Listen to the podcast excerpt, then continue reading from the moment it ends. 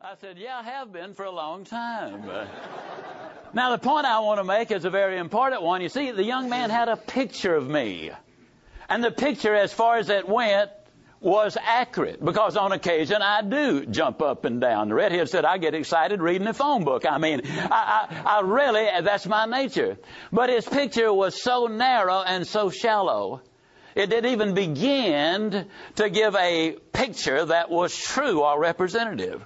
I find that most people have pictures of themselves which are so narrow and so shallow that it really has nothing to do with who they are and what they're capable of being. You see, so many people have been told so many times for so long what they can't do, they have no idea what they can do.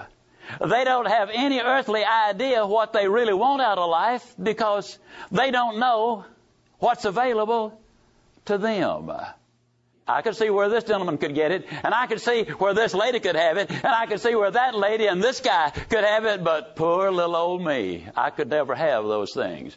What we got to work on is having the right picture of ourselves so that we can use the ability which we have.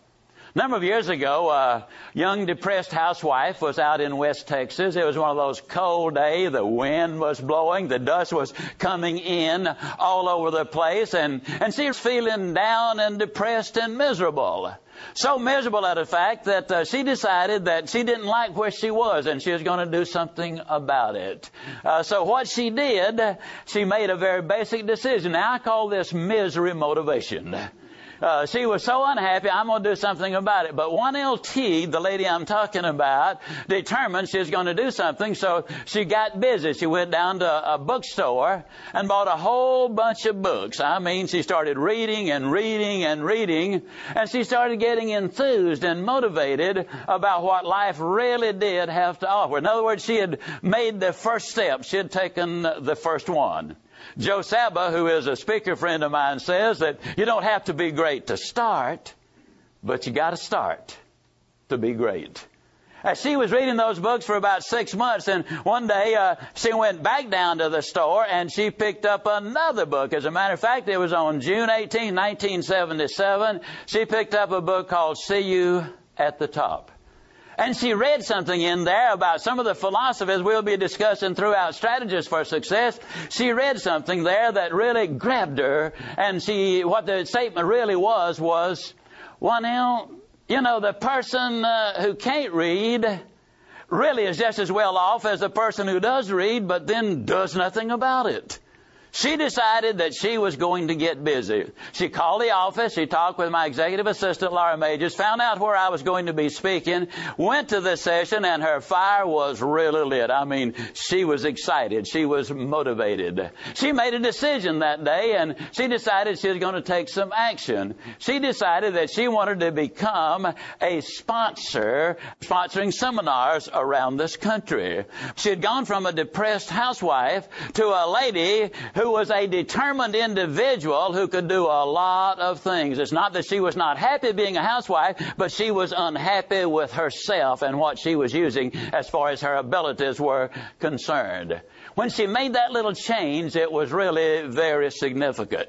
Jerry Lynch, PhD, wrote a book, and the title of the book was in Runner's World, actually. He said, When you believe and think, I can, you activate your motivation, your commitment, your confidence, your concentration, and excitement, all of which relate directly to achievement wonderful place to start. And so she got that start and she ended up sponsoring over 200 seminars in 43 cities around this country. I was privileged to be a part of many of those seminars, most of them, as a matter of fact.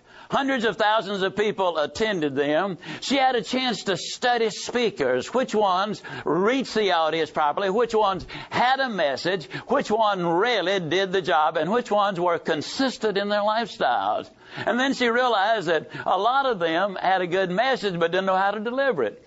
A lot of them had some good qualities, but didn't know how to market those qualities. And so she made a big decision. She decided, I'm going to become a coach. I'm going to open my own business this way. I'm going to become a coach and teach these teachers. The people who are teaching others, I want to teach them. The bottom line is today, this lady who was depressed a few years ago is today one of the most motivated, excited, enthusiastic people you'll ever see. And she's teaching numbers of people how to share the concepts. See, she believes that you can have everything in life that you want if you will just help enough other people get what they want.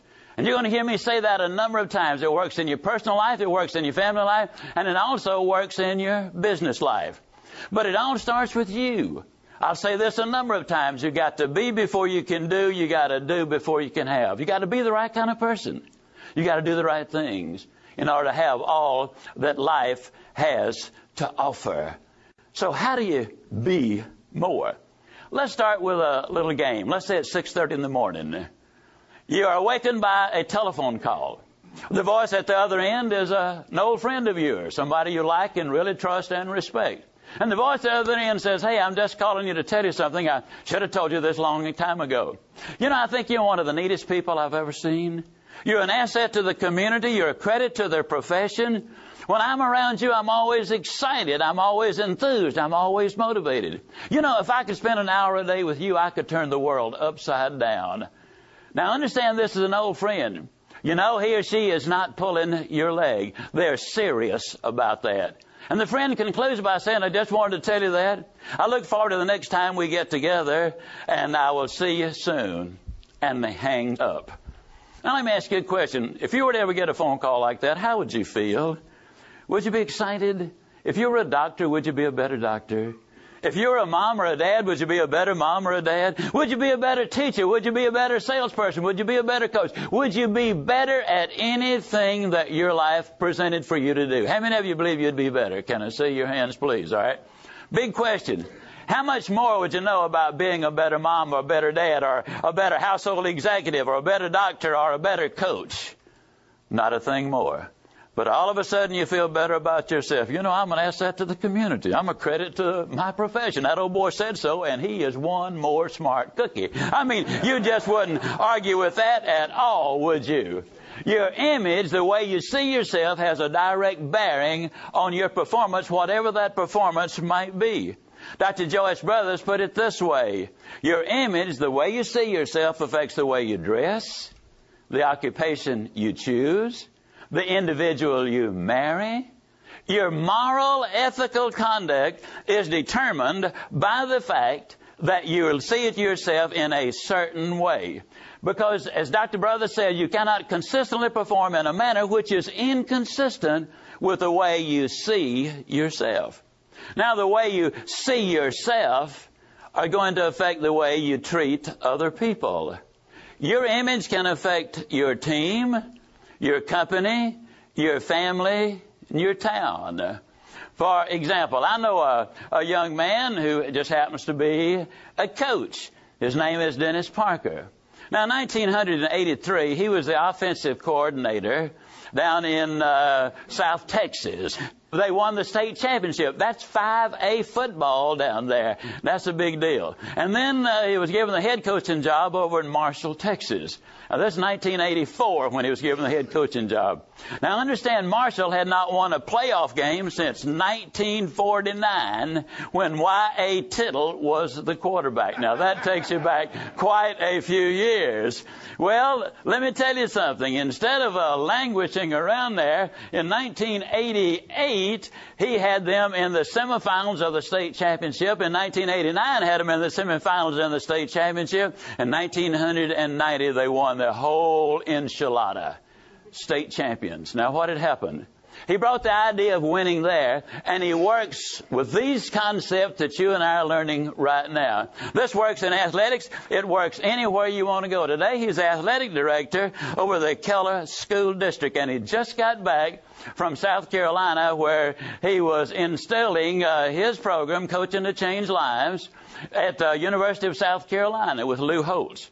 Now, Lou Holtz has been using these concepts since he was at Arkansas, and I don't need to tell you what his record has been. But he spoke to over 500 high school coaches, teaching them that you gotta treat people like people, whether they're athletes or whatever it is that they do. And you can have everything in life you want if you will just help enough other people get what they want. But the picture says so much about you.